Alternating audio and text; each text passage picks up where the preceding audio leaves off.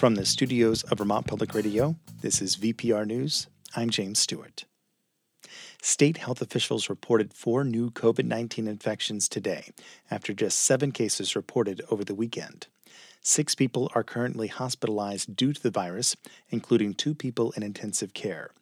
According to the Federal Centers of Disease Control, to date, 81.4% of eligible Vermonters have gotten at least one dose of a COVID vaccine. Despite some rainfall over the last week in northern Maine, Vermont, and New York, drought conditions continue to worsen across the Northeast. The latest data from the U.S. Drought Monitor shows a pocket of severe drought has developed in central Maine.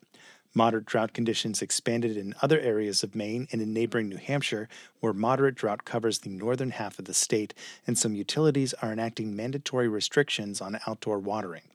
Moderate drought conditions also expanded in Vermont, now stretching from the Northeast Kingdom south to cover much of Orange and Windsor counties. The rest of Vermont, save for a small corner of the southwest, continues to face abnormally dry conditions.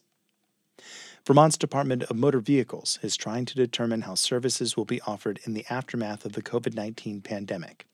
All coronavirus restrictions were lifted earlier this month after the state vaccinated more than 80% of the eligible population, but a number of DMV offices across the state remain closed. WCAX reports the DMV has increased the services it offers online and is assessing whether returning to pre pandemic operating hours for all offices around the state will be effective. The DMV has been administering road tests since last summer. Locations in Bennington, Montpelier, Newport, Rutland, South Burlington, and Springfield are now open for in person services.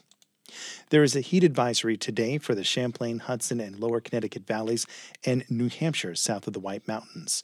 We have variable clouds and hazy sunshine, hot and humid, a few showers from the Adirondacks and Route 4 north this morning, and a thunderstorm possible this afternoon. Highs in the 80s to low 90s. For VPR News, I'm James Stewart.